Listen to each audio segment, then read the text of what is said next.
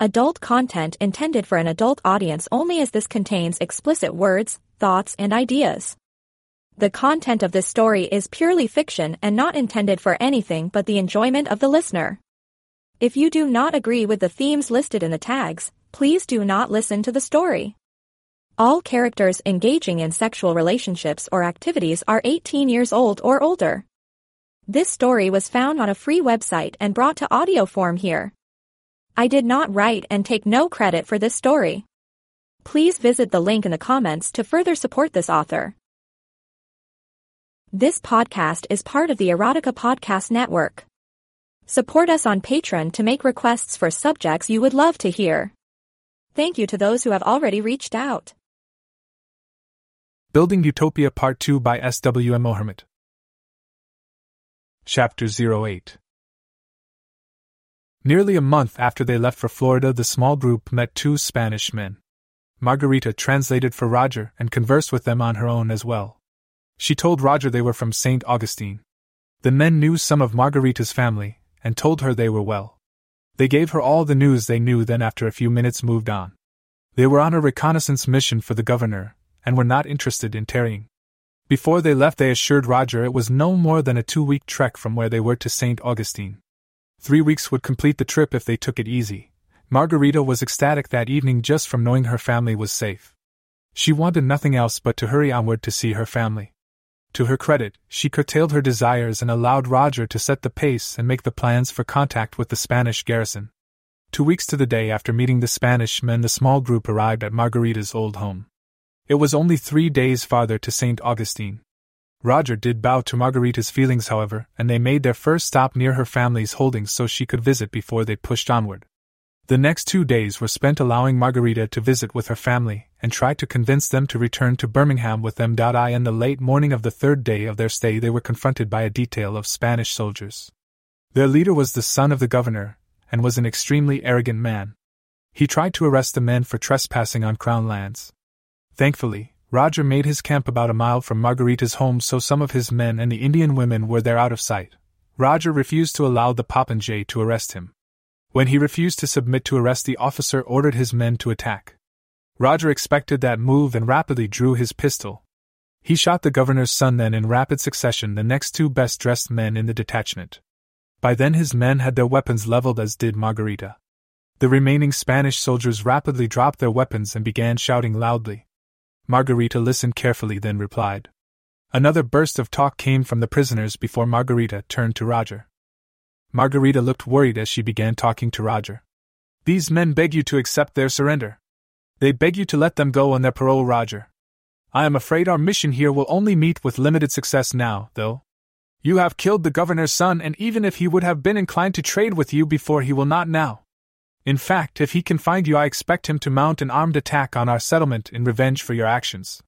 Because they stood by and let you do this, my family is in danger as well. At least now I am sure they will come with us. The alternative is death or having to pay large reparations to the governor for allowing you to kill his son and get away. A good thing is they have several horses and other livestock we can take with us to increase our herds and flocks.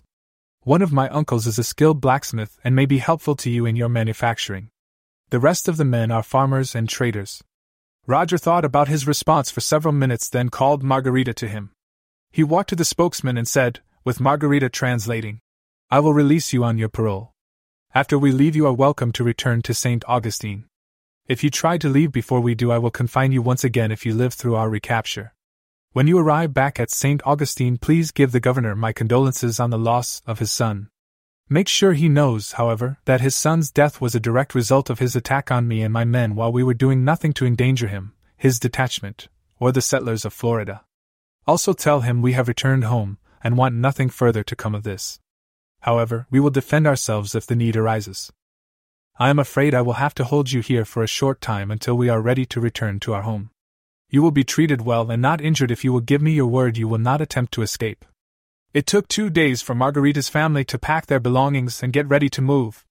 They stripped their homes and barns of everything that could possibly be of use to them in their new home. They left with Margarita in the direction of the camp that contained the balance of Roger's men and the Indian women and children. Roger and four of his men planned to remain at the farm where the prisoners were held for two more days before they departed. After the majority of Margarita's family departed, the prisoners began to talk among themselves. They seemed animated. Voices were raised in anger. On the morning Roger intended to depart, one of the prisoners came to him. In halting, broken English, the soldier said, Please, senor, may my friends and I come with you? We have failed in our duty and expect great punishment when we return to St. Augustine. In truth, all of us except the sergeant had no desire to even come here to the New World. He wants to return to St. Augustine, but the rest of us would rather come with you. Two of us have women in St. Augustine we would like to bring with us if you would be kind enough to allow us to get them. Roger looked at the almost groveling man. He needed men and women desperately. His main thought was one of trust. Could he trust these men, these deserters? He decided to take a chance. I will allow you to accompany me. I will send two of my men with the two who want to get their women, but we will only wait five days for them to return. Tell them they need to leave immediately. If any of you cause trouble or break the rules, I will kill you immediately. Do I make myself clear? The man grinned and bobbed his head. He said, Si, senor. Pedro and I will leave whenever you say. Gracias. After the young man turned to find Pedro, Roger called two of his men over and instructed them to go with them. He told his men not to hesitate to kill if the need arose but to avoid it if at all possible. It was late on the fifth day when Roger and the remaining men heard and then saw a group of eleven men and women approaching the small house that had belonged to Margarita's family. Roger moved his men into a defensive position just in case there was trouble. He relaxed somewhat when he saw four of the people were his two men and the two soldiers that went off to find their women. Roger moved from his concealment to meet the small group. All four of the men that were returning looked guilty. The man Roger put in charge of the group came up to Roger. Roger said, I sent you after two women and their possessions. What are the rest of these people doing with you? The man blushed and looked down at the ground for a moment, then said, Well, sir, when we got there, Jorge's woman had her sister and family with her. It seems they were worried because the patrol was overdue. We didn't know what to do or say, but we knew we had to hurry. I sent David and the other soldier off to get his woman while I stayed with Jorge to try and sort it out, sir. He swore Rosa's family to secrecy and told her she needed to pack because they had to leave immediately. Well, sir, her family didn't really like that and I thought they were going to be trouble. Then Jorge explained it to me. The family wasn't upset Rosa and Jorge were going to leave. They were upset because they wanted to come also and Jorge told them they couldn't come. The governor was trying to force Maria, Rosa's sister, to be his concubine. He was making things hard for the family, sir. I remembered how you said you wanted more settlers and they seemed like good folks, so I sorta told them they could come too. Peter reached out and wrapped his arm around Maria's waist. He pulled her to his side and looked almost defiantly at Roger. He continued talking. On the way back, Maria and I sorta came to an understanding. She's agreed to become my wife, and we want to bring our new family back with us. Please, sir. Roger looked at the worried group of people arranged in a semicircle in front of him and smiled. He said, of course, you are all welcome to come with us. We will rest the remainder of the day and leave early tomorrow morning. That next morning, the remaining prisoner was left tied up in one of the houses when the party left. He was tied loosely so he could escape fairly fast. Roger left him lightly tied so he and his group could have a slight head start in case the man wanted to follow. That would also allow them a greater head start on their getaway. It was a long, arduous trek back to their home with their new additions to the population. Luckily, they did not run into any other hostile people. About three weeks after they left the area around St. Augustine, Roger and his group came upon a small Indian village. This time they were received peacefully. Once again, Sonny was able to communicate with the people in the village. Roger shot two deer for their evening meal and impressed the villagers with the range and rapid fire from his weapons. The tales Sonny told them of his abilities as a warrior, a provider, and a lover added to what they saw of him, raised him almost to godlike status with the simple tribesmen. Of course, his actions that night in bed helped cement his status. All three of his wives made sure they were extremely vocal when he made love with them. By the time they were done and drifting off to sleep, many of the locals were either watching Roger perform or listening to his women scream out their pleasure while they took their pleasure with their mates. Roger and his entourage left early the next morning amid pledges of friendship and promises to visit back and forth. Roger was well pleased because he felt they cemented a friendly alliance with the small tribe. He promised help to them if they should ever need it, and they made the same promise to him. Chapter 09 Roger and his new group of colonists made it back to Birmingham in mid June. He was extremely anxious to see what progress was made on the tasks he left his men to work on when he departed. He had assigned the blacksmith and his helpers the task of beginning a mining operation for the metals they would need as well as the coal to smelt them with. They were going to set up the smelting operation near the deposits of metal. Other men in the group were assigned construction tasks and to the burgeoning farming operation. Bear Stalker was assigned a small group of men to teach the Indian way of moving through the woods. When he was satisfied with their capability, he would then teach another group until all were taught what he could teach them. Roger had done the same with those he took with him on the trip. He was also continuing the modern military training and had begun training his new colonists, as well in the modern methods of warfare and hand to hand combat. Before he was done, he expected his army to rival the U.S. Army of 2010 in individual capability and tactics. Roger also planned to build more modern rifles and even some primitive body armor and helmets that he hoped would turn musket balls and arrows. In the future, he hoped to build primitive tanks as well. He knew the great influx of settlers was already in the works, and he wanted to be ready to repel the English and pick and choose those who he would allow to join his colony. After they returned home, Roger gave the camp three days to celebrate their return and to integrate the new citizens into the group. While the new colonists were being integrated into the settlement, Roger took a day to inspect the progress made while he was gone. Most of the primary tasks assigned were completed and the secondary ones well underway. As he walked around the settlement, Roger was pleased to see some new families being formed between the Indian women and some of his men. Three of Margarita's female relatives were paying amorous attention to three of Roger's men also. Some of the new families were already busy working on their cabins instead of relaxing as Roger said they could. On the morning of the fourth day after his return to Birmingham, Roger called his senior staff together for formal reports and a planning session. After he got the reports, Roger discussed his next priority for the colony. He had designed a rudimentary blast furnace for smelting the metals and wanted to begin building it and then smelting the mined ore. One of the first runs would be some new knives and farming implements for the colonists. After those were completed, Roger had plans for equipping his militia. Roger also wanted to begin building wheelbarrows, small trailers, and even an engine. He knew the engine would be difficult, even using those from the future for examples. They did not have the high quality steel and other metals required for a truly robust, long lasting engine. Roger was frustrated.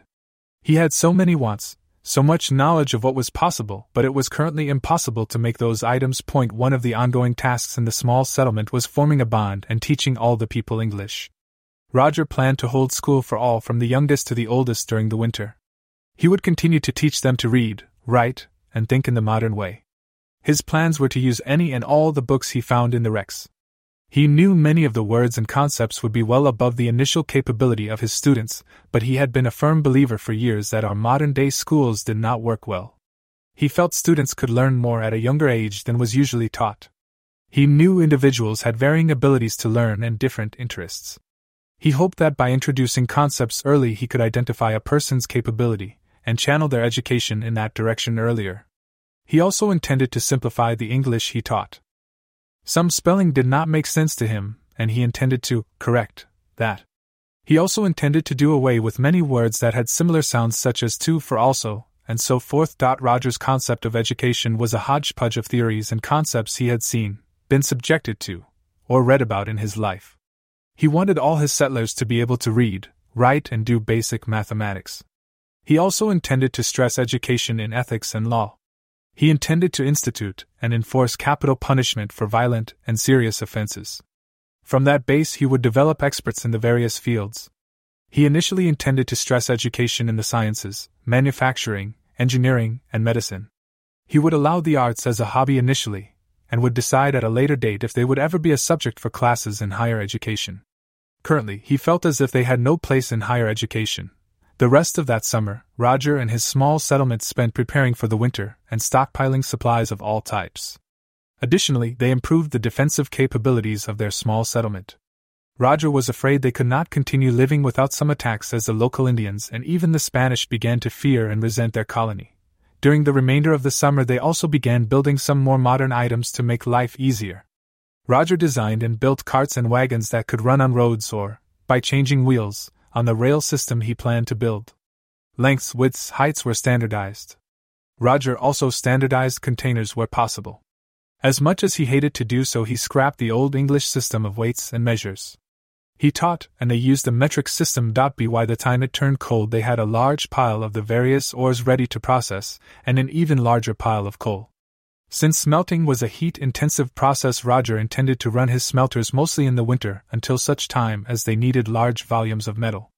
Roger did allow his settlers to bring some of the coal to the settlement to use for fuel. He had to limit its use for two reasons their stoves and fireplaces could not burn it efficiently, and he did not want the pollution near the settlement. Roger intended to limit pollution as much as he could from the beginning so it would never be the problem it had been in his time. He intended to do everything he could to protect the environment. I in mid November, Roger's camp was honored with a visit from the tribe of Indians he befriended when they were returning home. To Roger's surprise, there was a white woman with them. She had a young child with her, a baby. When she saw Roger, she slumped to the ground and hugged the child to her breast as she cried. Roger looked at her, then turned his attention to the brave who seemed to be in charge. Roger still had not mastered the language used by the Indians in the area. He could understand some of it but still relied on Sunny to translate. After Sunny spoke to the young brave for a moment, she turned to Roger and said, Prowling Wolf is the son of this tribe's chief. Their village was attacked shortly after we left.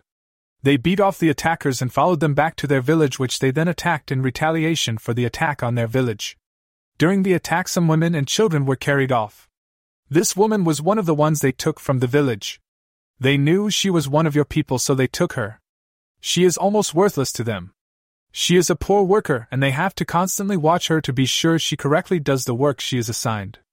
At first, they were going to kill her if she did not improve, then they thought they would use her to entertain the young unmated braves and visitors. Apparently, she is not very good at that task either. The chief remembered you and decided he would offer her in trade to you if you wanted her. If you do not, I think she will never make it back to their village.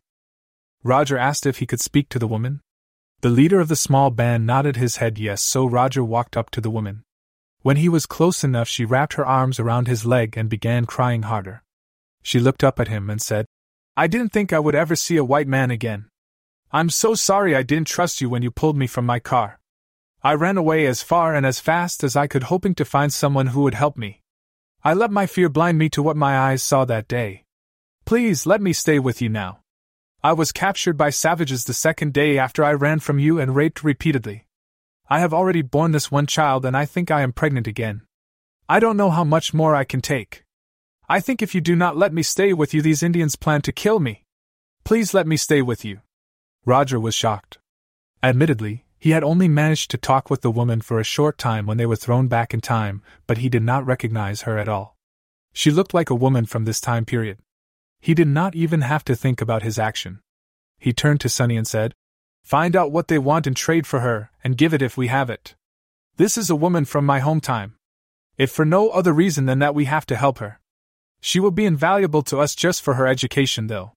When the woman heard Roger say that to Sunny, she began crying harder and leaned her head into Roger's leg as she clasped it tightly to her.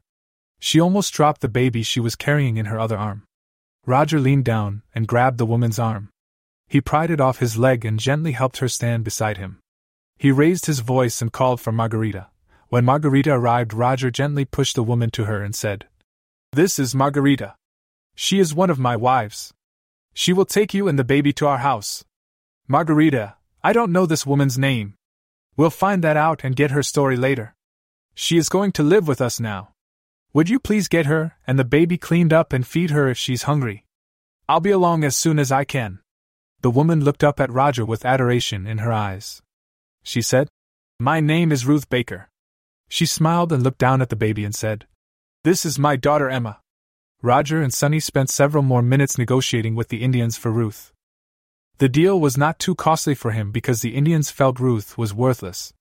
Roger ended up getting her for a knife made from some of the metal they had mined and two partly cured deer hides. That evening, the whole camp had a feast to honor their visitors. During the feast, Roger began learning about Ruth.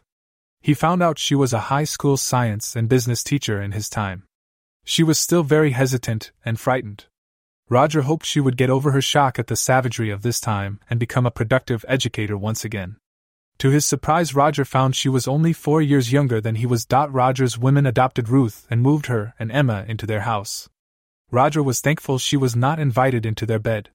His performance was somewhat curtailed because she was in the same room with them, however. This went on for several days before it all came to a head. Ruth found Roger teaching a small class one evening and sat listening to him. He was moving from person to person, helping them as needed. There were more requests for help than usual, and she moved to help some of the men and women who needed it. After the class broke up, she walked up to Roger and touched him on the arm. Ruth smiled at Roger and said, Thank you again for taking me in when you had no reason to do so. I mistrusted you and ran off when you were trying to help me before. I caused all my heartache because I did not trust you when you helped me that day in the woods. Now I am still causing you trouble. Please don't let me ruin your time with your wives, Roger. I have shed most, if not all, of my prejudices and hang ups from our time. I have seen sex at its most primitive level and understand. You are not like the Indians who used me. When you have sex with your wives, I can see and almost feel the love you pass back and forth. I understand and appreciate your attempts to keep it quiet and low key, but that is not fair to your women. If I bother you that much, I can either try to find other accommodations or I can leave when you want to make love. Ruth laughed and continued talking. Of course, that would mean I would be out of the house almost every night for a few hours, but I can do that if it would make you more comfortable. Roger didn't know what to say. In a way, he was embarrassed by her statements, and in a way, he appreciated them. Finally, he said, Thank you, Ruth. I appreciate what you said. I don't know why I have felt hesitant with you in the room. I have made love with my wives many times in front of others with no hesitation, and we let it all out. I think it is because you were of my time that I felt more restrained. As far as I am concerned, our home is your home, and there is no need for you to leave either for good or when we make love. Thank you for your help tonight, also. You seem like you are getting better. When you feel like it, I would appreciate it if you would become our primary educator so I can go on to other projects. We have a lot to do to build our civilization. I want to industrialize and prevent the exploitation of this land and people as it was done in our timeline. To do that, we need to prevent Europeans from colonizing America, and to do that, we need to build an industrial civilization that will be stronger than theirs when they begin arriving in large numbers. I will teach the engineering courses and some of the classes for our manufacturing students when they progress to that level. I need you for the entry level classes and biological sciences. Chapter 10 While they finished preparation for the upcoming winter, Roger and his various teams of what passed for experts began working on technological improvements. They began the crude smelting of zinc, copper, tin, and iron using the materials on hand. The high quality steel available from the vehicles was a godsend. Roger saved the electronics, engines, and other peripheral equipment to use later or to use as an example when they tried to manufacture a similar item. The items in those vehicles were worth more than their weight in gold. They were the items that would jumpstart his new civilization, his new nation, and move their technology almost 425 years ahead in less than one lifetime.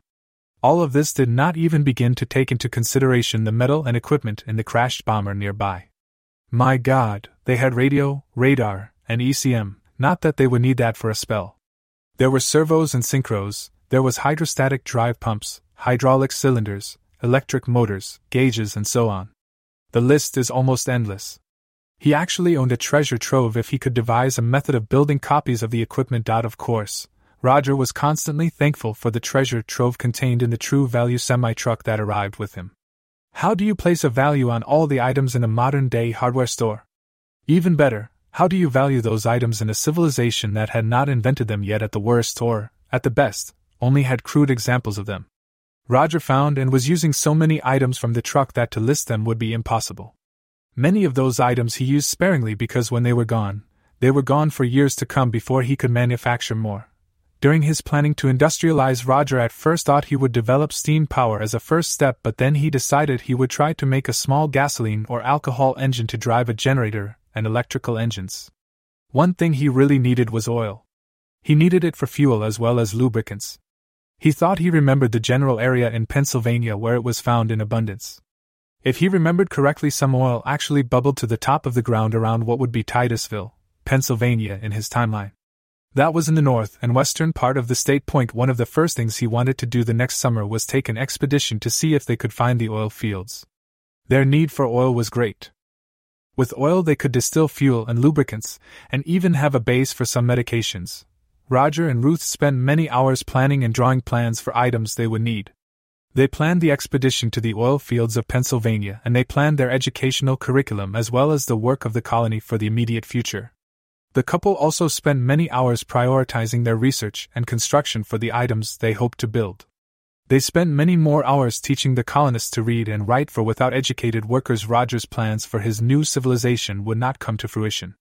They used the advanced books whenever they could, so they were also picking up some higher level knowledge as they learned the basics. As soon as the first crops were in, Roger equipped his expedition for the oil fields and left Birmingham. This was not an easy trip for many reasons. They tramped through dense forests, and over mountains and valleys much more rugged than those they had moved through before. There were many minor injuries from falls also. Unfortunately, the Indians they encountered were not as prone to friendliness as those in Florida and near Birmingham. Roger rapidly became thankful he equipped his patrol with modern weapons. He only had 20 men with him, and one or two times they would not have won their fights without the modern repeating weapons. Of course, the bombs or hand grenades he manufactured from black powder helped too. Finally, after almost two months' travel and much discussion with the few friendly Indians they encountered, Roger and his patrol found an oil seep. They spent the next week exploring the area and collecting several containers of oil to take back with them. On the return trip, Roger searched for an easier way to get back to Birmingham. The maps he drew on the trip's outward leg now became very valuable. Roger began clearing and blazing a trail toward Birmingham that would soon be turned into a road. After all, he would have to transport his oil or refined products back to his home for them to be of any use to his colony. Over the course of the next couple of years, Roger began to have some success in all the areas he was attempting to progress in. Of course, the simplest areas had the most success. Their farming operation became very successful using the modern seeds he found in the truck and his knowledge of agriculture. His rudimentary knowledge of genetics allowed him to begin a breeding program to maximize egg production and meat production from his chickens.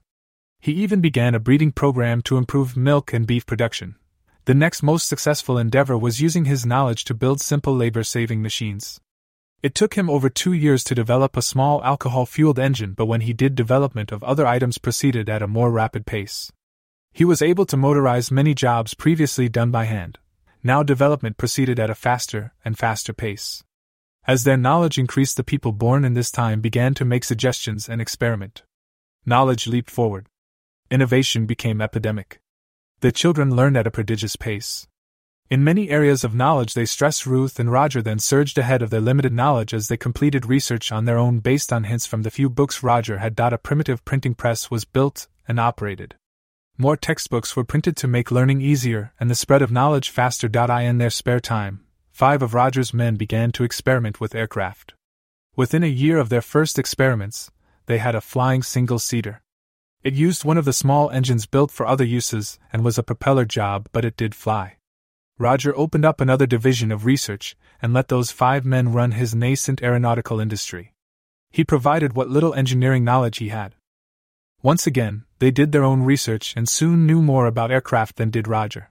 Many people began working on their own projects after normal colony working hours. Capitalism was born once again. Eventually, Roger had to institute a banking and monetary system because the barter system did not work well for many of the privately manufactured goods. Roger sold or in most cases gave away many of his businesses to those running them. Now the need for money was even greater, since the workers were used to the crown, or government, keeping and redistributing a share of every item built or produced. They did not complain or resent that practice continuing when they became owners of a business or farm. Roger instituted a flat arbitrary tax rate across the board of 15%. There were also rapid advances in health care.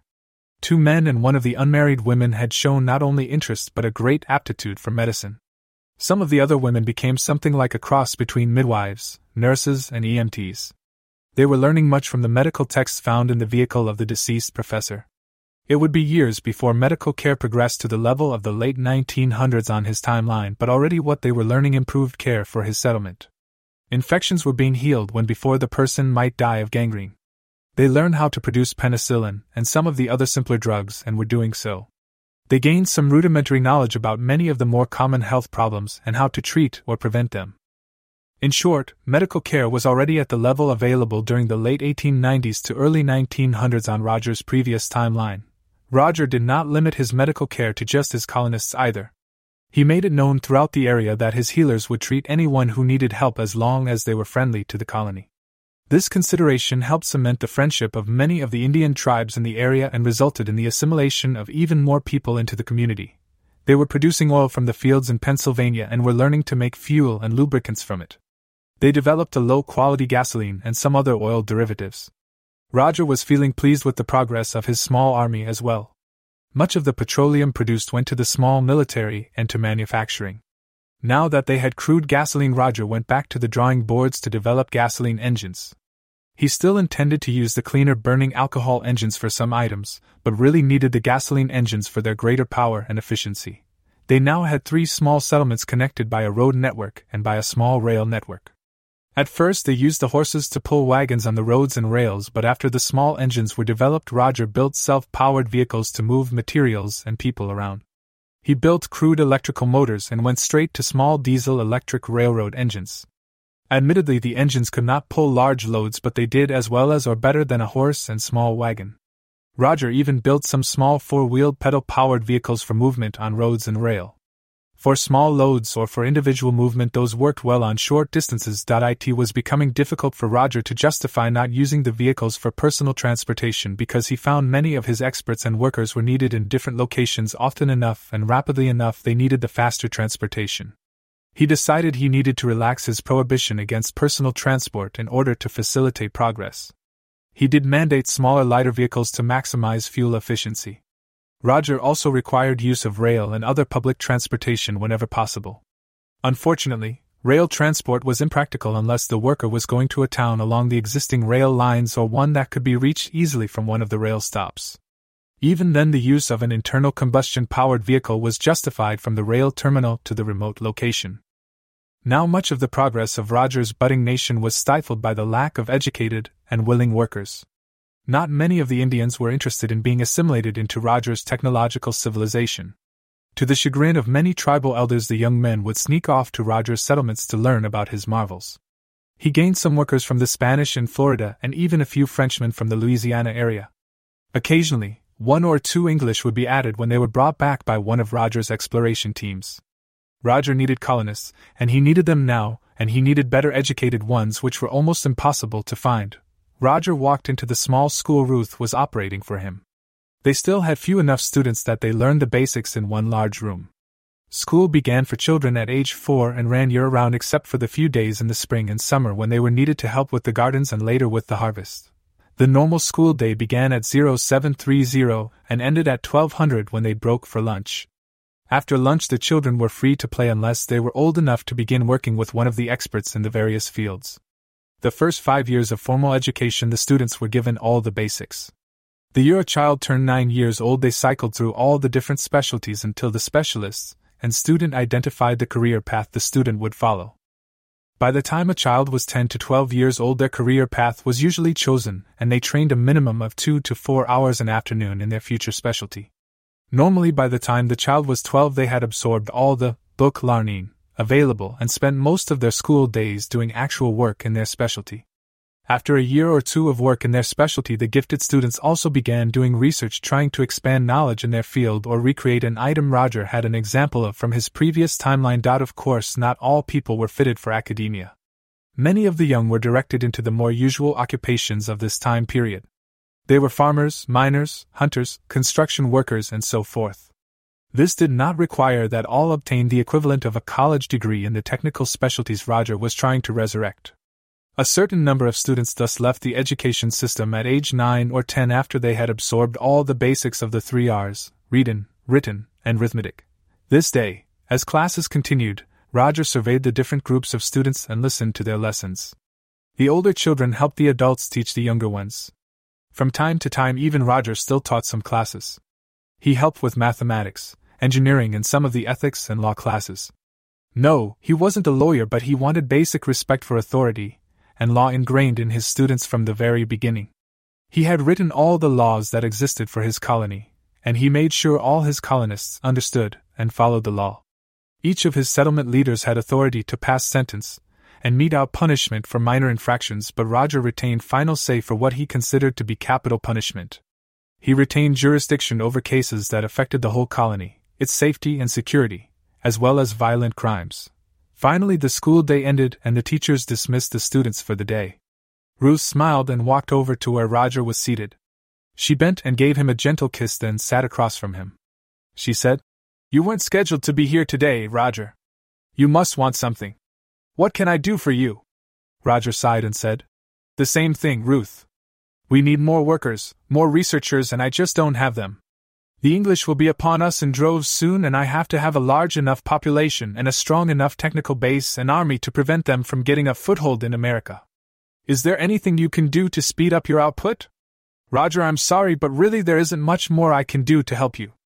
Oh, we may be able to cut a year from the schooling on many of the children, but they are so young now when you put them to work it just tears me up. We are stealing their childhood from them now. They are young and immature. Many of them lack physical strength and good judgment. I fear we are stressing them as much as we can. Thankfully, people of this time are more used to constant work and struggle, so they aren't suffering as would the young of our old time period if they were put under this much stress. I still worry about what we are doing to these children, though. Yeah, but remember, many people of this time period are out on their own by the time they are 14 or 16. We still give them a lot of free time in the afternoons, and their apprenticeships are not that demanding.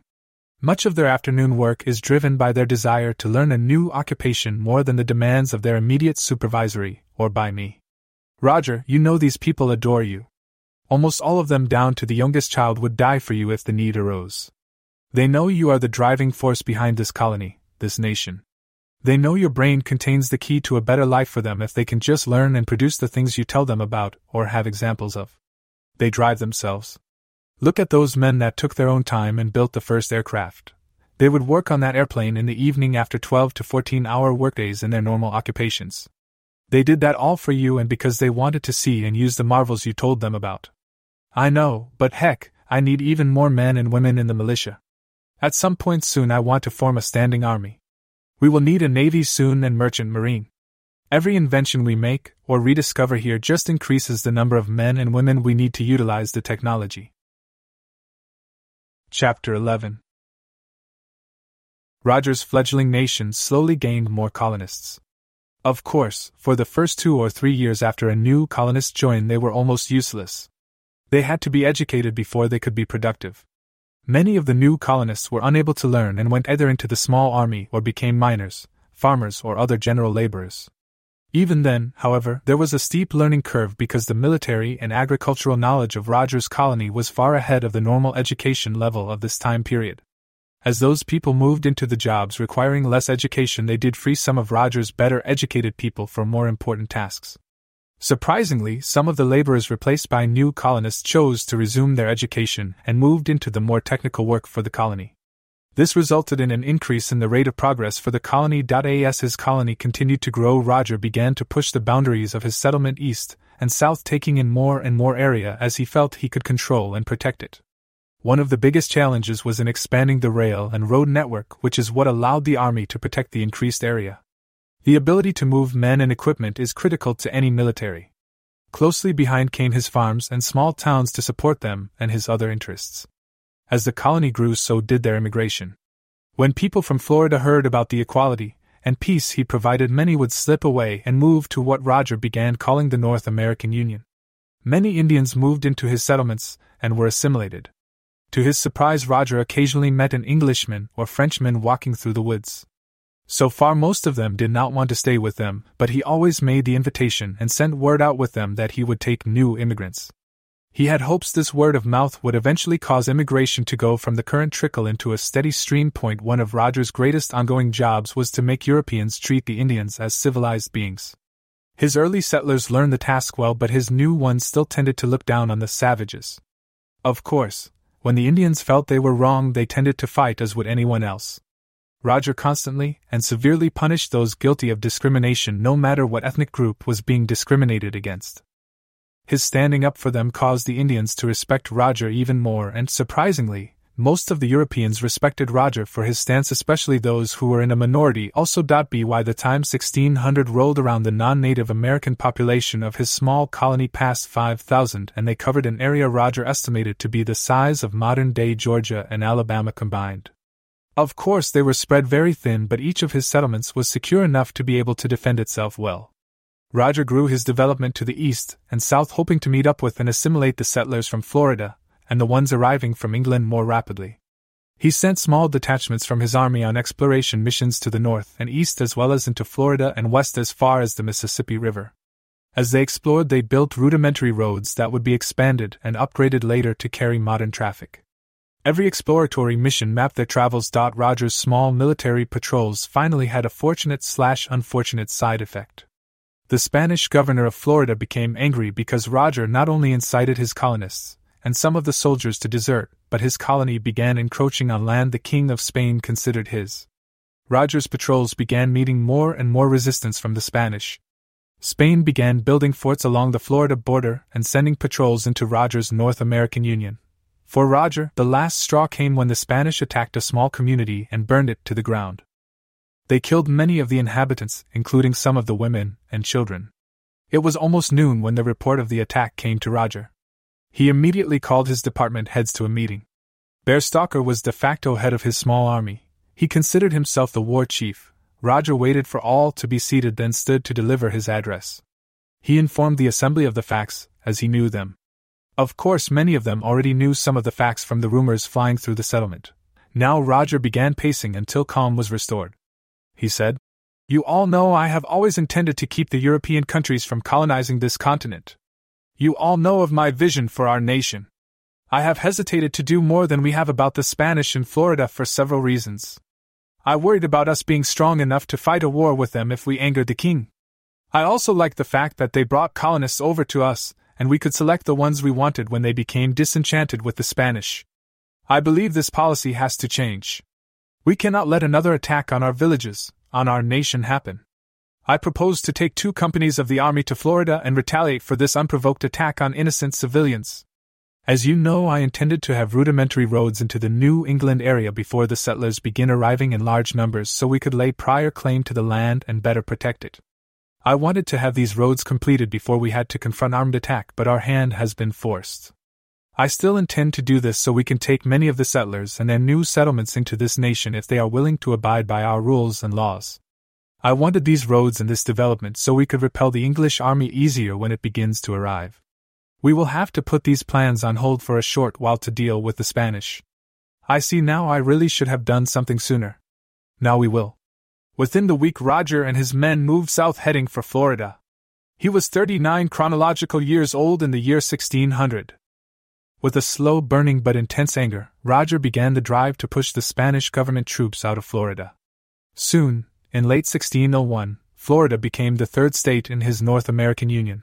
After that defeat, Spanish ships still came around from time to time, but since the NAU army defeated their small forces on the land and accepted the colonists into their society, they came mostly for trade or port calls. Rogers' manufactured goods were beginning to be highly sought after in Europe. Occasionally, some military forays were made against Rogers' forces in a feeble attempt to regain control of Florida. These forays were always unsuccessful because Roger's forces were so much better trained and armed than the Spanish. Finally, the Spanish gave up because of their losses of ships and men and formally ceded Florida to the North American Union. Spain became the first nation to recognize Roger's new nation. Trade, while slight, became more and more important to the two nations. Of course, the strife in Spain and France had some bearing on the Spanish decision. Occasionally, a whole shipload of immigrants would show up from either Spain or France. St. Augustine rapidly became a very busy port. Roger and his people made friends with the Seminole and other tribes in the area. Many of them were assimilating into the society he was building and learning the modern skills. With Roger's help, they were able to fight off and destroy invading or marauding Indian tribes. Those who did not want to assimilate were allowed to live as they had for centuries, with the exception of continuing their warlike ways. If they raided, Roger sent a small army to punish the miscreants. He wiped out several villages that just would not learn to live peacefully with their neighbors. The survivors, mostly women and small children, were allowed to either move to one of the NAU towns or into one of the settlements of the peaceful Indians still following the old ways. Some of the tribes actually moved from the area the NAU controlled because they did not want to live as Roger demanded, and they were unable to successfully fight his forces. They wanted to continue their warlike ways and raid their neighbors. They learned they could not successfully raid Roger's settlements, so they moved on. As Roger expanded his nation borders, almost the first thing that followed the troops were the teachers. They opened schools or moved into existing schools and instituted Roger's educational curriculum. As students with high intelligence and special capabilities were identified, they were sent to Birmingham for training in one of the technical specialties. Birmingham became the seat of Roger's first university. By 1603, Roger had large steel ships on the drawing boards. He already had two smaller metal patrol craft actually afloat with modern naval cannons installed. Just a small patrol craft should be sufficient to sink a top of the line wooden English frigate. They certainly did a good job sinking the occasional Spanish ship that had the temerity to attack the NAU. Roger needed the larger steel ships to patrol farther to sea and to take the fight to Great Britain. He also wanted them so he could trade into the Caribbean and turn back the slave ships he expected to arrive soon. As time progressed, Roger finally moved his center of operations from the Birmingham area. He left many of the original Roanoke settlers and their descendants there working in the mines and steel mills or other factories. Sometime in the past, Roger achieved almost godlike status to the Indians and even to his European settlers. He felt he spent way too much of his time governing the small nation now, but he could not see any other way to do it. His subjects came to him with more and more problems wanting resolution. What he really wanted to do was design machinery and infrastructure. He wanted to build machines and roads. What he was doing was interceding in interpersonal relationships, business dealings, and arguments between settlements. He had very little time to design the technological marvels he wanted to see built and that they needed. Roger finally gave up and admitted he was the hereditary leader of the area he called the North American Union.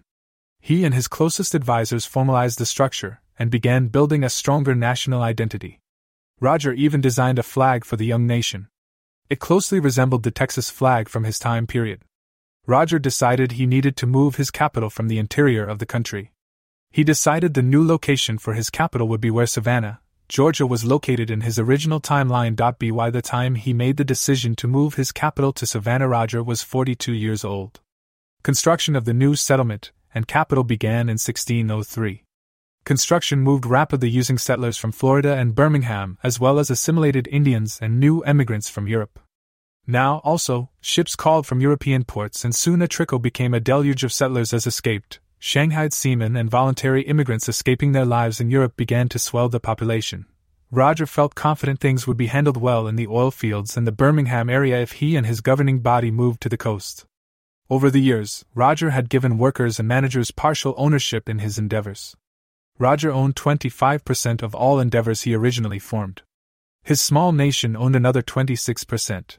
The remaining 49% of the endeavor was owned by the managers and workers.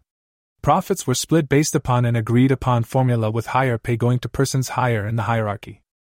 Roger, as king voted the 51% in management disputes, but he normally had a hands off attitude as long as the operation produced efficiently and honestly. Privately owned businesses were taxed a flat 15% of revenues or production as previously stated. Point one of the driving forces for the move to Savannah was the excellent port in the area. Roger was ready to build his large ships and needed the bay and area for their port. He had roads and railroads linking the oil fields in Birmingham and Birmingham and the Savannah area. There were roads south into Florida. Also, point one of the first things built at Savannah after housing was the shipyard. It took four years to build the first large ship, but the second one was only a year behind. They would complete large ships at the rate of one per year after that, assuming they did not run into any serious problems. It was a proud day for Roger when the first ship slipped down the ways into the bay. Three months were needed to finish fitting it out after it was launched, and Roger boarded it for the maiden voyage. Smaller ships, coastal patrol boats mostly, were built as time and space allowed. They produced two or three per year of the smaller units.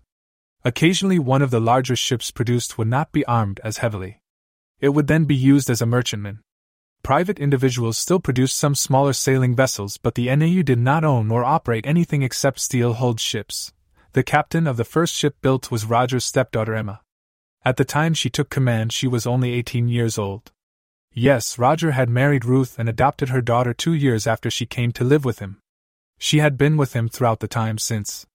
They cried together when Sonny and Dear died several years previously in one of the few Indian raids on Birmingham. Margarita was now his oldest wife. She was weak and frail at 46 years of age. Roger knew it would not be long before she, too, died and left him alone except for Ruth and their many children. Emma and the other children were educated using the modern books Roger found in the vehicles transported back in time with him. Their knowledge was far and away above that of most men of the time. Roger made sure they were all trained in the modern methods of fighting he learned in the USA military. His military training followed that of the Rangers and Green Berets more than that of the regular infantry. This made them strong, unconventional fighters. If they were not surprised, they could always defeat one of the downtime fighters. The day the first large warship was to take her maiden voyage, Roger boarded with Ruth. He made his way to the bridge and was embarrassed when the petty officer of the watch, for this was a warship, blew his bosun's pipe and said, His Majesty, King Roger the First and Admiral of the Fleet, on the bridge. Emma looked over at Roger and her mother Ruth. She smiled and said, Welcome aboard, Your Majesties. We're ready to depart at your convenience. I assume the plans remain unchanged? We are running up the coast to Boston, then returning? Yes, Captain. No change in orders and belay the fawning. I've been your father now for more years than I want to think about, and I expect you to remember that. Emma grinned and saluted impudently. Of course, sire, she said, Roger watched Emma carefully maneuver her ship from its place at the dock and out into the stream. They were rapidly heading for the open ocean. After they were moving well, he hugged Ruth and said, Captain, I'm going below to see how the engines are doing. Call me when you are ready to test the weapons.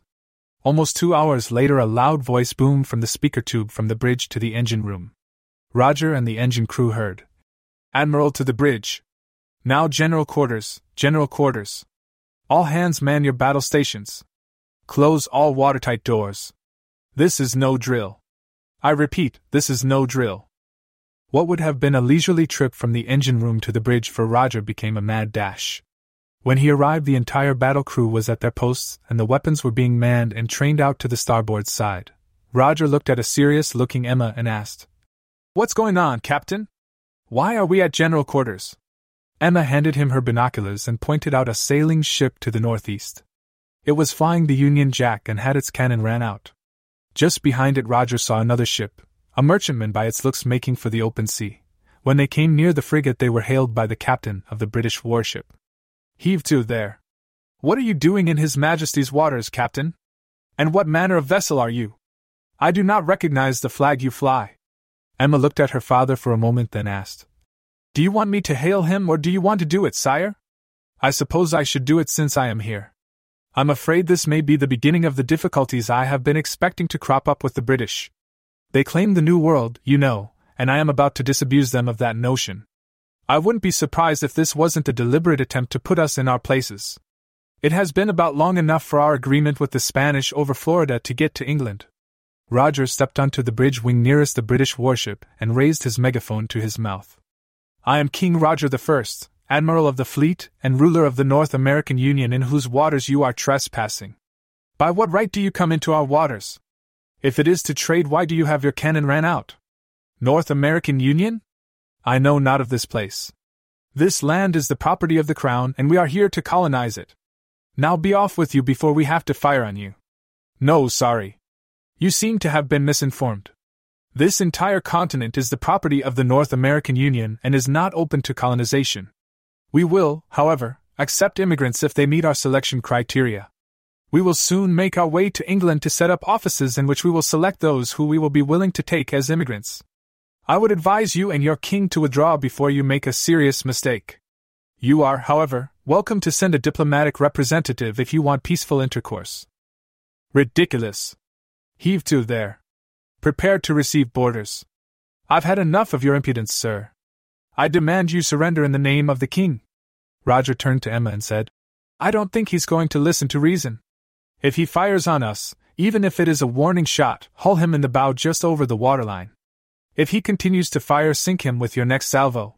Before Roger finished giving his orders, the English captain ordered his gunner to fire a warning round over the bow of the NAU ship. Almost before the sound of the cannon died out, Emma turned to her gunnery officer and said, Forward gun turret is authorized to fire one round into the enemy's bow one meter above the water line. If he returns fire, all mounts that will bear on target are authorized to fire for effect and sink the bastard.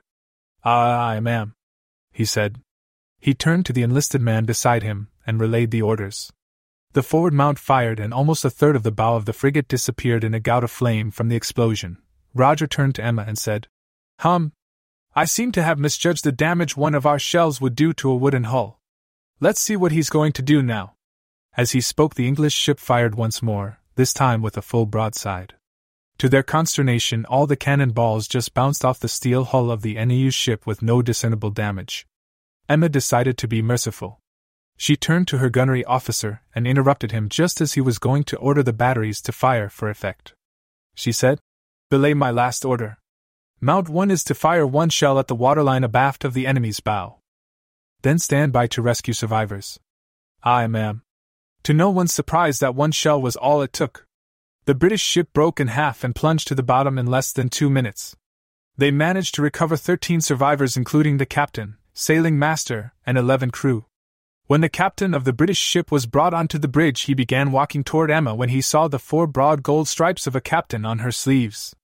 She turned to him, and he stopped in shock when he saw she was female. Emma smiled and turned to the older man beside her. She said, Captain, I am Captain Emma Baker Smith of the North American Union Navy. This is my stepfather, King Roger I of the NAU. Welcome to the good ship Endeavour, fast frigate one of the NAU Navy. The defeated captain swallowed twice, then unbuckled his sword. He turned to Roger and presented it to him. Your Majesty, may I present my sword as a token of my defeat and surrender? He hesitated momentarily, returned to a position of attention, and continued speaking. What manner of ship is this? He asked. It appears to be made entirely of metal. I see no sails yet it moves through the water faster than even the fastest racing yacht. And your cannon? You fired but two times and sank one of the newest and most powerful ships in His Majesty's fleet. Roger gravely took the captain's sword and said, I will answer your questions in due time, Captain. First, if you will give me your parole, and that of your men, and promise not to attempt to escape or harm my crew, I will return your sword to you. The English captain looked at Roger in shock and gratitude, then said, I accept, sire, with gratitude. I would like to discuss a ransom and repatriation as soon as possible also. I am sorry, Captain, but unless one of your ships comes calling, that won't be possible for some time. This is the first in the line of new warships we are building, and we are on our shakedown cruise right now. After our sea trials, we plan to make a trip to England and deal with your king. We will take you, your crew, and any other Englishmen we have who want to return home at that time. I would like to negotiate a trade agreement and emigration agreements with your king as soon as possible. Roger thought about running the other ship down, then decided not to. Instead, he instructed Emma to follow the escaping ship while he visited with the captured captain. After passing those instructions, Roger once again turned to the captured captain and said, Now, Captain, please accompany me to my quarters so we can visit. After they were seated in Roger's quarters and had refreshments, Roger asked, Now, Captain, tell me why you were with the ship that is trying to escape us and what it carries the captain said. She was an English merchantman captured by pirates. We recaptured her and put a prize crew aboard. There were barely enough aboard to operate the ship, sire. When you appeared, I instructed her to escape if at all possible, while I dealt with your ship. I know not what she carries in her holds except it appears to be plunder of some kind. Roger debated capturing or sinking the ship but then decided he would not do so. There might be items of use aboard, but the effort didn't seem worth it, assuming the captain was correct. Roger was sure the ship was a merchantman, and he had seen poorly repaired damage, so was inclined to accept the captured captain's story. Roger instructed Emma to shadow the ship the rest of the day. They followed the escaping ship well out to sea. When Roger decided it was making for home, he had Emma turn back toward America. They completed their planned shakedown cruise, coming close to shore a time or two so the English captain could look through Roger's binoculars and see some of the roads and improvements Roger and his people were building. The captain was surprised because he had been told America was only occupied by savages and was a wild land ripe for the taking. As they entered Savannah Harbor, they encountered one of the smaller patrol vessels, as well as several smaller fishing and coastal freighters, most of which were still sail powered. Once again, the captain was in awe. Savannah was a small town by any standards, but they were well on the way to building a nice Capitol building and other public buildings. They were working on government buildings, a university, and, of course, warehouses near the docks. In addition to all the construction evident, there were three Spanish merchant ships and one French merchantman at the docks taking on cargo. A small building in the warehouse district was turned over to the captured sailors for use as a barracks. The manager's office was used as captain's quarters. Strangely, the building turned over to the English was next to the port security building and barracks. The captain was a frequent visitor in Roger's home. He became, if not a friend, a respected acquaintance. Chapter 12 Finally, nearly a year after the sinking of the English frigate and the capture of the surviving crew, Roger decided it was time to make the trip to England. It was now 1606, and they had three of the new warships in commission. He took two of them on the mission along with a freighter carrying items the captain thought would sell well in Great Britain. The cargo consisted of furs, some native handicrafts, oak mass timbers, samples of food, and some fish that had been salted down. Also included were several cases of citrus fruits. Roger boarded a platoon of his finest troops along with their weapons for protection. The English captain asked how long Roger thought the passage would take, and was shocked when Roger replied, No longer than ten days, I would expect. It all depends on fuel usage. We cannot obtain fuel for our ships in England, so have to move at a pace that will conserve our on board supplies. We have enough on board to make the crossing to England and back with enough to spare for one more crossing if need arises. High seas and wind, as well as high speed maneuvering, would deplete the fuel faster. Amazing. Simply amazing. The ships departed on the next high tide. The English captain obtained a sextant somewhere, and constantly took sightings that he plotted on a chart he kept with him. He walked around in a constant state of amazement from the speed with which they were crossing the Atlantic Ocean. On the morning of the eighth day, they came in sight of the mouth of the Thames River. Over the last two days, ships of all sizes were seen by the NAU vessel. None of them were ever close enough to hail, however. Some of them even looked as if they were beating away from the strange ships sailing down the channel without visible means of propulsion. When they entered the river heading for the anchorage at London, Rogers' and NAU ships were finally confronted by two warships. Roger allowed the frigates to close with his ships. When the two English frigates came within hailing range, the senior English captain shouted, Heave to there! What manner of vessel are you that you can move without sails? I see no paddles for galley slaves. I demand to know from whence you come and the purpose of your visit. Roger once again spoke for his ships. I am Admiral Roger Timmins from the North American Union. We are on a diplomatic mission from our country. We wish to arrange trade treaties and perhaps work out an agreement for some of your people to immigrate to our country. I also have aboard some of your countrymen that I am repatriating. I am afraid their ship was sunk and they had no way home until we were able to bring them. After he finished talking, Roger handed the megaphone to the English captain. He took the device and said, I am Captain Smith, formerly of HMS Frightful. Unfortunately for us, we attacked King Roger's ship several months ago and came out the worse for it. He has graciously agreed to repatriate us as a show of goodwill. I carry a message for the King and Admiralty from him. We request permission for these three ships to move to an anchorage pending approval for him to go ashore and present his credentials to the representatives of the Crown. The captain that had previously hailed said, Permission to move to anchorage is granted. Follow us to your assigned anchorage point. The small flotilla proceeded under the watchful eyes of the two warships. It took until dusk for them to traverse the remaining distance to the assigned anchorage and make their ships secure. After he finished talking to the senior officer on board the English frigate, Captain Smith handed the megaphone back to Roger. He smiled and said, It is wonderful to be back in England, Your Majesty. If I had not taken the sightings and plotted the course myself, though I do not think I would ever have believed the crossing from America to Great Britain could have been made as rapidly as your ships made it. Who would have believed you could cross the entire Atlantic Ocean in eight days? Certainly not I. Or, at least, I would not have believed it before you showed me it was possible. I wonder what other wonderful things you have in America that I have yet to see. The English captain opted to remain on board Roger's flagship for one more night before he and his men returned to shore. His first duty the next day would be to report to the Admiralty and deliver a message for Roger, as well as report on the failure of his mission. Of course, he assumed the merchant ship he was escorting made its way back home and reported the sinking of his frigate. The captain was also anxious to see his wife in the hope she had enough faith in him to have remained waiting for his return. After they anchored close together where they could mutually defend each other, Roger's ship set their anchor watches and armed guards. To the surprise of the other anchored ships, as darkness fell, great bright lights came on illuminating the three ships and the waters around them. Armed guards could be seen carefully watching the waters around the three strange ships. Early the next morning, Roger ordered two boats lowered over the sides so the English sailors could be returned to their homeland. The boats quickly motored to the pier and offloaded the English sailors. They returned to their ship just as rapidly, where they were once again lifted back on board and secured to their davits. Throughout their trek to the shore and back, the local people stared and watched in awe.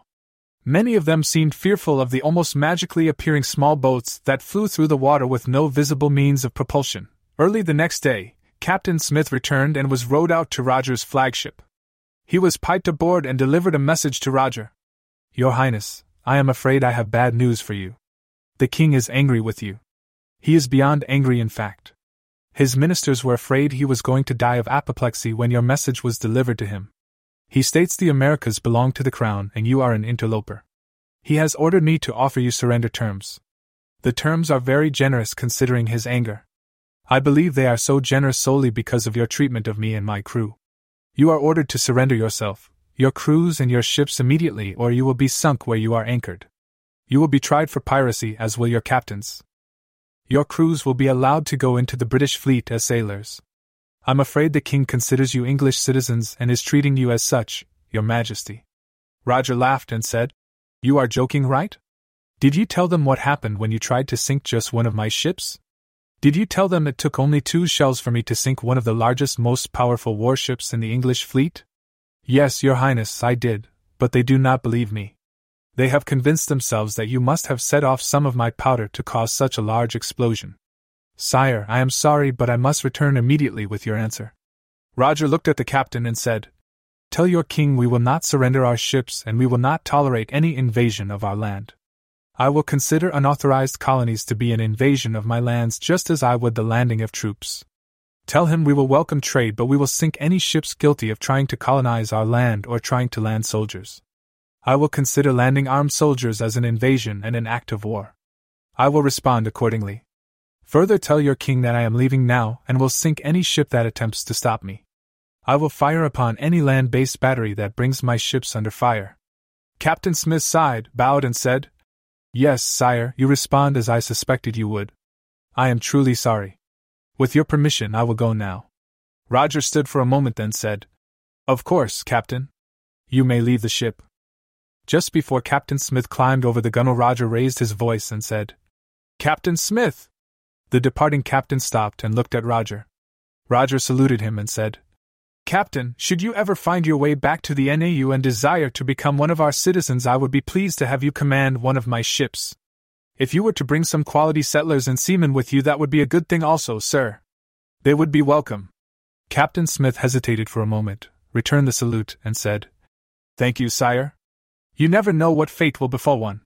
It would be a pleasure indeed to once again see you in more pleasant circumstances.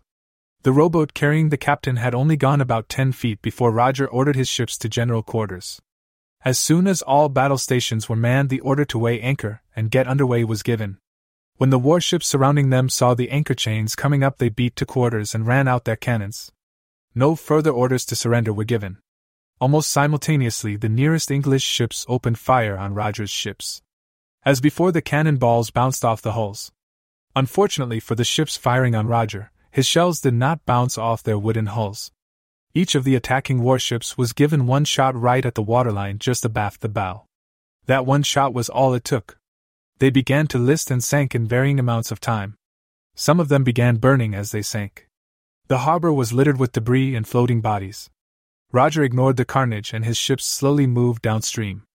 Every time another ship or a shore battery took him under fire, he responded in kind.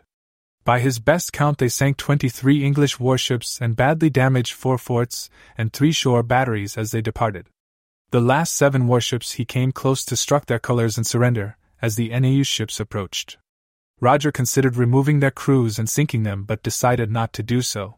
He felt England would need the ships to defend herself from the French and Spanish. Chapter 13 before they returned to America, Roger crossed the Channel and sailed into Brest, where he sold the cargo and his merchantmen. While they did not manage to buy or trade for any English goods or material, the French goods were of fine quality, including some wine. The profits from the trip would easily pay for all the expenses and leave a tidy amount for the NAU.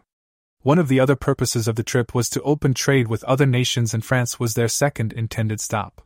They succeeded in this goal, the French anxious to establish friendly relations with a nation that could apparently sink English ships at will. Of course, a second reason for the trip was to impress Europeans with the technological abilities of the NAU.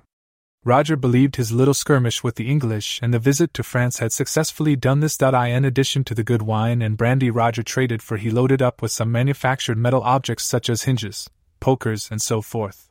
He really didn't need some of the crudely manufactured items, but he did want the metal. He managed to obtain some lead and copper items also. He left a list of items the NAU would trade for and passed the word they were accepting qualified emigrants as well. All in all, Roger was well pleased with his visit to France. On the day they left Brest, Roger consulted with his staff. They decided they had enough fuel in the bunkers to make a small detour to Spain. Roger wanted to show the flag, as well as to impress the Spanish with the small fleet he had with him. Of course, the Spanish were already somewhat familiar with Roger's ship's capability from their fights in and around Florida. Even knowing they were already conversant with his fleet's capabilities, he wanted to make a port visit or two to impress upon them that his fledgling nation had a long reach. Besides, a little show of force never hurt anything. Of course, they needed to set up trade agreements and pass the word on colonists and available trade in the new NAU as widely as possible. The small fleet made a rapid transit to Spain and made port in Aviles, the hometown of the man who founded St. Augustine, Florida. After a short visit, they then moved on to Santander before returning to the NAU. At each stop, a small amount of trading was done, and a large amount of showing off their ships was accomplished. Of course, during the shore leave, Roger's sailors made sure to pass the word on the damage to the English fleet during their visit to England.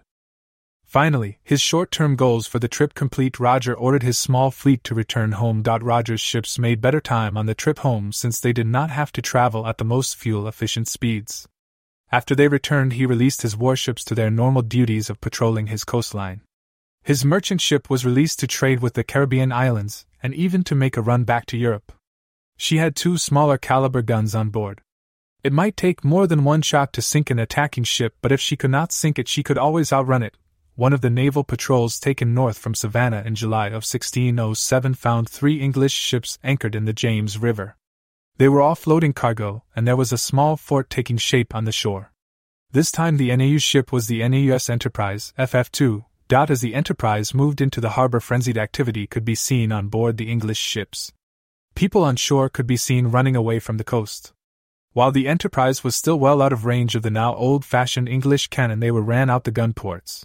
Enterprise moved into easy hailing distance of the ships. The captain of the Enterprise moved to the bridge wing and addressed the apparent flagship through his megaphone. You are in North American Union waters and apparently engaged in an invasion of our country. I demand you surrender at once. A man dressed in much finery moved to the rail of the quarterdeck of the ship and replied, You well know this is English land. It is you, sir, who are guilty of invasion, nay, even of piracy. We are engaged in the king's business here. Now be off with you, sir, before I lose my patience with you. No, sir, you must know King Roger informed your king that any attempt to colonize America would be considered an act of war and would be met with force. This is your last chance to surrender without violence. I demand you immediately surrender your ships and remove the personnel on shore. As soon as your people are on board your ships, you must leave our waters. If you do not comply with my request, I will be forced to attack. The English dandy turned to a man beside him. The captain of Enterprise could not hear what was said, but almost immediately two things occurred. A volley of musket fire roared out toward the Enterprise, and soon after the first broadside of cannon fire followed. Enterprise returned fire and sank the three ships with one shell each. She did not bother hunting for survivors. The Enterprise made a rapid trip back to Savannah where she reported the invasion. Roger immediately ordered a company of soldiers onto a merchant ship. Two days later, the troop transport and two FFs made their way downriver and headed for the attempt to colonize Jamestown. Their orders were to capture Jamestown and imprison any English soldiers or sailors found. Roger sent his oldest son, Prince Roger, to take over as governor of the settlement. Before he left, King Roger said, Roger, I need you and your staff to be careful when you interview the colonists. We want to keep those who will make our new nation stronger and send back those who came here to live on others. I am leaving the decision on who is returned to England and on who is allowed to remain here in America to you and your staff. Do your utmost to keep qualified tradesmen, educated and skilled men. Return the leeches such as the gentry unwilling to work for a living and the so called ministers that wish to repress their flocks instead of guide them to a better life. All English officials should be returned without fail. Do your utmost to entice the soldiers and sailors to emigrate. We need both of those skills desperately. Also, as much as it pains me to do so, you must be positive no one who does not wish to return is sent back to England. If that means a husband wishes to return to England and his wife does not, you must not let him force her to accompany him. As soon as you have completed the interviews, you need to move the colony to the area we have selected for the new town of Williamsburg. It will be a much better place for settlement than the location of Jamestown. I am willing to make an exception for the gentry if you are convinced they will be of benefit to us. You can make a recommendation to me to allow gentry to stay. I will make the final decision on a case by case basis, however. Those who are willing to pledge allegiance to the NAU and study to become citizens will be given a chance to remain. Two weeks after Prince Roger left for Jamestown, King Roger obtained his first report. It arrived in one of the small observation aircraft that routinely patrolled the coasts of the NAU. Prince Roger had already prepared a rudimentary landing strip at Williamsburg, and the light aircraft made use of it. The first report that came to him from Jamestown caused Roger to smile. Roger's offer to allow sailors and soldiers to emigrate if they wanted to join his forces or colony was met with great pleasure by the English enlisted men. The officers mostly refused the offer and tried to prevent their soldiers and sailors from defecting. More than one officer found himself locked up when he attempted to prevent the defections. Roger was now 46 calendar years old. His small nation consisted of four states with European settlers. To the best of his ability, he decided to keep the boundaries he knew from his uptime childhood. There were exceptions. Virginia was one state, there was no West Virginia. Both Carolinas were or would be consolidated into one state when they were settled more fully. They did show up on his rudimentary maps already as Carolina. He had plans to make use of the much better harbor in what would be named Charleston as soon as he could find settlers to build the city. Eventually, Charleston would become a major seaport and navy base. Before news of the defeat at Jamestown and sinking the three colony ships reached England, Roger gained almost 500 new colonists. He and his appointed governor of Virginia decided to only send 23 of the colonists back to England as unfit to live in the NAU. In his original timeline, only 60 of those 500 were to survive the winter of 1609 to 1610. Roger felt he could keep almost all of them alive with his technology and assistance. This gave him a good jump start for populating the state of Virginia. Admittedly, these colonists did not have the modern education Roger needed, and many of them could not or would not learn the things Roger's schools were teaching the young. Many of the colonists would continue to be mere laborers, but Roger needed them too. Many of them could be trained to do some of the simpler things a civilization needs, such as operate wagons, farm, work in warehouses, and so forth. The children, however, would be given the education they would need to succeed and would rapidly become important members of the population. The infant and child mortality rate was already lower by far than normal for this time period because of Roger's healthcare capability. Just rudimentary cleanliness and the proper positioning of outhouses helped immensely. Add to that his advances in medical care and the development of penicillin and the use of sulfa as antibiotics meant many children and even adults who would have died now did not and became long lived assets of his nation. That first report to Roger contained a list of immediately needed medicines, food, and building materials. Most of what was requested was already prepositioned on the docks for shipment to Williamsburg. Over the course of the summer, a secure and, for the time, comfortable settlement was built for the new town of Williamsburg. When the colonists saw the quality of goods offered them and the benevolence of the government, they rapidly became staunch supporters of Roger and the NAU. They were in awe of the tight construction for their homes and the fine steel stoves provided for heat. The improved medical care available to Roger's population ensured the children from the normal high birth rate survived in large numbers.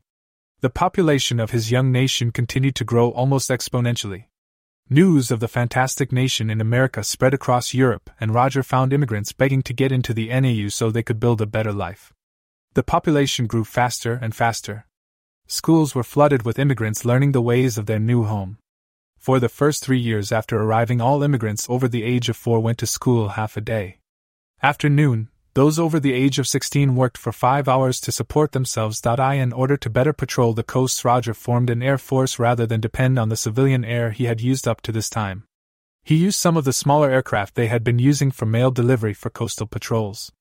These aircraft used some of his smaller gasoline engines. As the incidence of ships from England violating NAU waters increased, Roger was forced to build fighter bomber aircraft.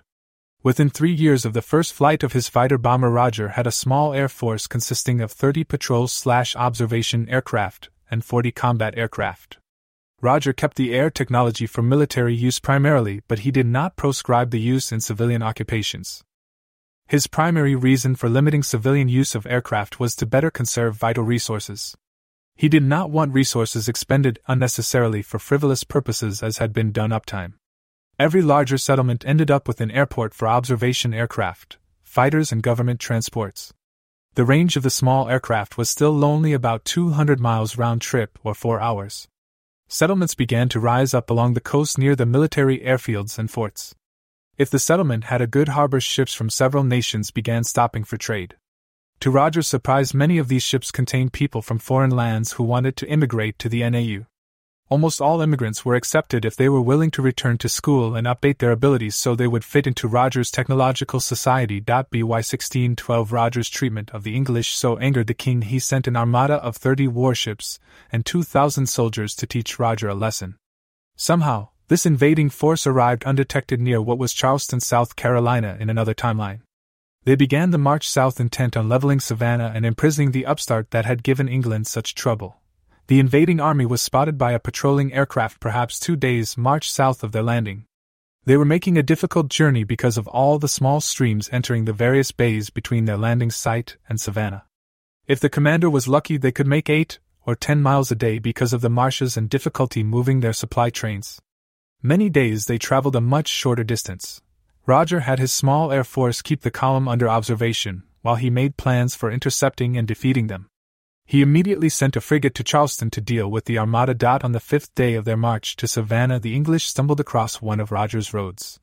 Since it was going in the direction they wanted to go, they began following it southward. Upon hearing that, Roger smiled to himself. He sent Bear Stalker and three companies of soldiers to ambush the approaching English. After he decided on the location of the ambush, Bear Stalker built firing positions and settled in to wait on the advancing English. Even with the better road, it took the English four more days to reach the ambush site. When the advancing army came into sight, Bear Stalker and his senior commanders stood on the road to meet them. The English colonel leading the advancing forces rode to meet the strangely uniformed men blocking his way. After he stopped his prancing horse in front of the four men confronting him, the colonel said, Who are you and why do you block my way? I am Brigadier General Bear Stalker of the North American Union. My king warned your king that unauthorized landings of colonists or troops would be considered an act of war. I am here to accept your surrender for violating our sovereignty and invading our country. The English colonel laughed and said, You have gall anyway. I demand you surrender in the name of the king. We are sent to put down the rebellion your so called king has made against His Majesty King James I and England. Bear Stalker glared up at the colonel and said, if you do not surrender your command immediately, I have been authorized to use force to compel surrender. The English colonel laughed uproariously and spluttered. Never. Surely you jest. The English army surrender to a rabble led by an ignorant savage with delusions of grandeur? Oh, I say. This is hilarious. The colonel turned his horse and, still laughing, moved back to his column of troops.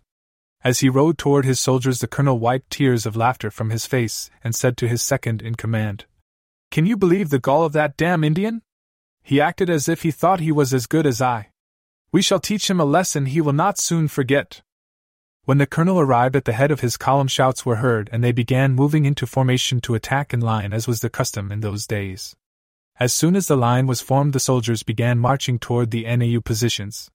The road was narrow and the woods dense, so their line became almost impossible to maintain almost immediately. Bear Stalker watched in disgust for a moment, then he and his men moved back to their positions. As the English continued marching toward their positions, Bear Stalker ordered one volley of fire as a warning. When the English heard the fire, they immediately stopped marching. The first rank kneeled and aimed their muskets toward NAU positions. The second rank remained standing. The NAU soldiers heard the commands. First rank, fire. A volley of musket balls was fired toward the positions of the NAU. The smoke partly obscured the enemy soldiers for a moment. Flashes of movement were seen as the first rank began reloading. Then was heard. Second rank fire. Another volley of fire rippled toward the NAU positions. After the second volley, the English began marching toward NAU positions once again. Bear Stalker turned to his junior leaders and said, Open fire at will. Have your soldiers aim for their legs. We will try to minimize casualties first off. If they do not stop, we will have to fire into their bodies. If they persist in fighting after being wounded, we will have to kill them. In less than 15 minutes, over one third of the English soldiers were wounded and out of the fight. The remainder surrendered or took off running back down the road in the direction from whence they came. When the NAU soldiers moved to secure their prisoners, they found 46 dead men and 643 wounded. They captured 416 prisoners. The remaining soldiers and the colonel were in full retreat. Bearstalker sent a company of his soldiers after them. Later that day, after another short battle, the NAU soldiers captured the remaining English soldiers. During the final battle, another 113 were killed and injured, while the land battle went on. The NAU frigate arrived at Charleston and made short work of the Armada. That confrontation could not even be considered a battle. Within 15 minutes of arriving, all but seven English warships were sunk. The English merchant ships and troop transports all surrendered and were captured.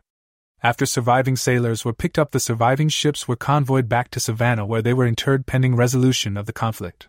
Bearstalker moved his prisoners back to the camp outside Savannah set aside as a POW compound and reported to King Roger.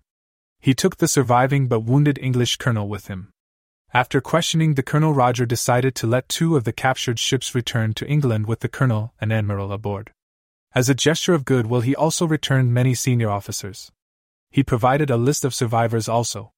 Roger retained all wounded because his medicine gave them a much better chance of surviving their wounds. This time, the message he sent to the king with the returned officers was abrupt. It was insulting. It was also very factual. Roger told the English king he had one choice they could live and trade in peace, or Roger would continue the fight and conquer England. After the admiral and captain returned to England, it was over a year before there was a return message. One lone English frigate sailed into Savannah harbor. She carried Sir George Somers as ambassador to the new nation. He and King Roger spent the next three weeks negotiating a treaty for the two nations. This treaty covered trade, immigration, and conflict resolution. Without so stating, it tacitly deeded the entire North American continent to the NAU, the frigate returned to England with its crew and the very few soldiers that opted to return home. The balance of the soldiers opted to stay in the NAU and become immigrants to the great anger of their commanders. Chapter 14 Over the course of the next nine years, Roger's country continued to grow. He stopped building new naval ships when he had six steel frigates, but they continued to build metal merchant ships and patrol boats. To his pleasure, his engineers began to improve his steam engines, and were working on diesel engines large enough to power the ships. Tankers were on the drawing boards to accompany his small fleet and refuel them. His ships had the capability of burning wood to produce steam in the off chance they exceeded the range of travel his fuel bunkers would support. All of the merchantmen were armed with at least two naval cannon and modern semi automatic rifles. As the young nation expanded along the coast, so did the Navy presence. Each settlement also contained a small army unit comprised primarily of Native Americans but also consisting of some of the younger whites and the soldier emigrants. There was also a small airfield near every large settlement. The aircraft were used for observation and mail delivery. One or two Air Force planes armed with small guns and bombs were stationed at the seacoast airports. By now, Roger was certain he had split or forked the timelines when he was sent into the past by whatever means had sent him there. It was already obvious that history, as he remembered it, was no longer occurring. I in his new timeline, every child was required to attend school until the age of majority, which was 16 years of age. In that time, the majority of them attained a level of education analogous to that of a bachelor's degree from Roger's time. By the time the child was 10 years old, they possessed the equivalent of an uptime high school diploma and chose their life's work path, then continued their education. Of course, many children chose to go into the trades, so their education followed the pathway that would enhance their performance in their chosen occupation, whether that was business, agriculture, medicine, mining, manufacturing, or any other of the important occupations. The children who chose to go into the military began their military training at age 14. Of course, this was the formal training. Living in the society they lived in, they had already mastered much of the basics such as camouflage, basic unarmed combat, and weapons qualification. Their formal military training only honed those skills and taught tactics, basic military subjects, and the laws of warfare. Roger kept his patrols out in case some of the colonization attempts he was familiar with from his timeline still occurred. From this point on, many of the events from the history Roger remembered did not occur. After the treaty, England gave up attempts to colonize America. England began treating people and ships from the NAU just as they would those from any other country. The NAU grew and prospered. The local populations were still assimilated into the NAU peacefully if they so desired. If they fought, they were annihilated. The NAU became known for its enlightened society and for its universities. Scientific discoveries came rapidly based on the jumpstart available from the vehicles and the lone aircraft left at Old Birmingham. Many countries were clamoring for the NAU's new inventions, particularly those that could be converted to use as weapons of war. Roger tried to keep that technology transfer to a minimum, but with only marginal success. By the time Roger was 80 years old in 1631, his small nation was doing well. He had accepted several thousand settlers from England, France, Spain, the Scandinavian countries, and many from Germany. Surprising no one, the new colonists were all happy to be there and anxious to learn. His standing army and navy were strong enough that no country cared to anger or attack the NAU. In fact, it had been several years since any attacks were directed at them. Roger's factories and mines were producing at a stellar rate. His technology was the envy of the world. Other nations sent emissaries to negotiate trade agreements and treaties. They almost bankrupted themselves purchasing the items of technology Roger was willing to export. Every housewife wanted the labor saving devices Roger's factories now turned out. Every husband wanted the better tools and machinery Roger's factories produced, and above all, they lusted for modern weapons. Roger refused to sell his modern weapons and ships, but he did export his transportation technology, and even steam engines. With this technology, the NAU continued to grow and prosper, becoming the strongest power in the world even if its navy and army were small by many standards. The Union now covered the entire North American continent, and was pushing south into South America. There had been some problems with the Indians in the western lands, but not as many as in Roger's original timeline. The NAU kept their treaties and did not steal from or disrespect the Indian enough to anger them. Roger hoped by the time settlers made their way west in significant numbers, the Indians would be amenable to peaceful coexistence. NAU explorers, merchants, and military ships were running all over the world's oceans, bringing NAU technology and ideas to the world. The ships returned laden with exotic goods and spices, making the NAU even richer colonists began arriving from China and settling into many of the traditional businesses. Any race was welcomed if they wanted to assimilate into NAU society, and if they came voluntarily. Every slave ship was captured and the slaves returned to their port of origin. Soon none came to North American shores. Of course, very few Africans came to North America as colonists or immigrants either because they did not have the ships or the inclination to do so. King Roger I died in his sleep August 21, 1644 at age 84. His dynasty continued with his first-born natural child ascending to the throne to follow in his footsteps. Almost every responsible job in the NAU was held by a child, grandchild, or great-grandchild of King Roger I.